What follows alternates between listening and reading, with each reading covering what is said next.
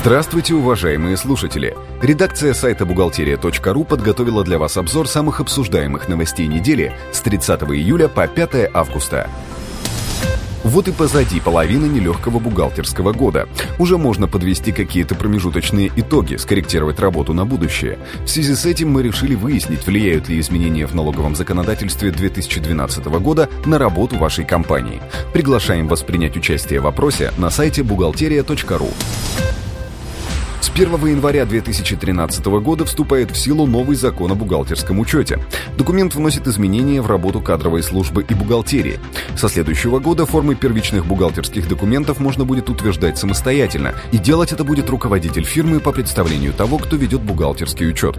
Инспектора по кадрам в новом законе нет, а значит им придется более тесно сотрудничать с бухгалтерией или пользоваться старыми формами. 27 сентября правительство планирует окончательно решить вопрос о российских пенсиях.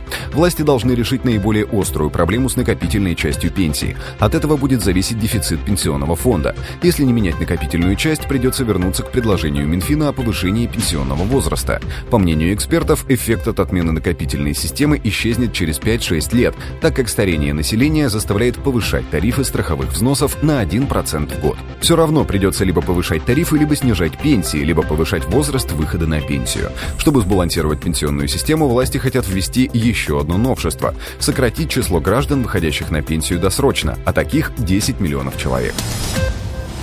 Индивидуальные предприниматели, которые платят единый налог на временный доход, могут не вести бухгалтерский учет.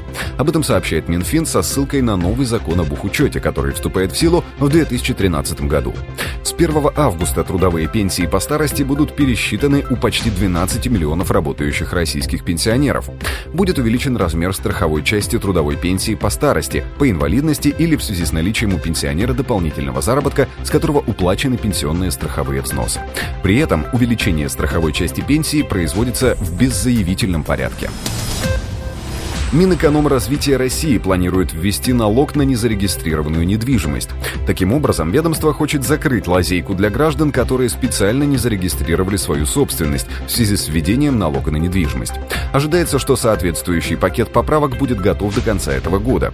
Напомним, в 2013 году будет введен новый налог на недвижимость, который будет рассчитываться по рыночной стоимости объекта.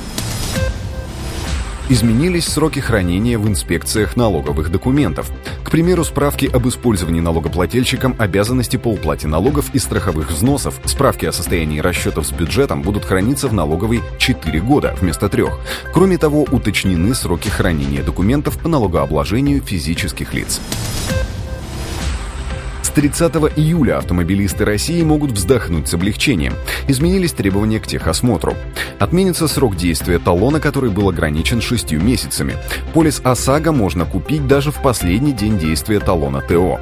Кроме того, отменяется талон ТО. Его заменит диагностическая карта, в которой указано, что проверялось и каков результат. Этот документ примет страховщик, на основании которого он продаст вам полис.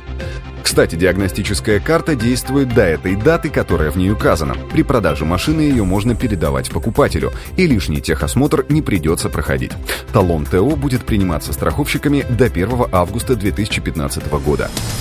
На этом мы заканчиваем обзор важных событий за неделю. Самые актуальные новости вы всегда сможете найти на сайте бухгалтерия.ру. Спасибо, что вы были с нами. Слушайте нас через неделю.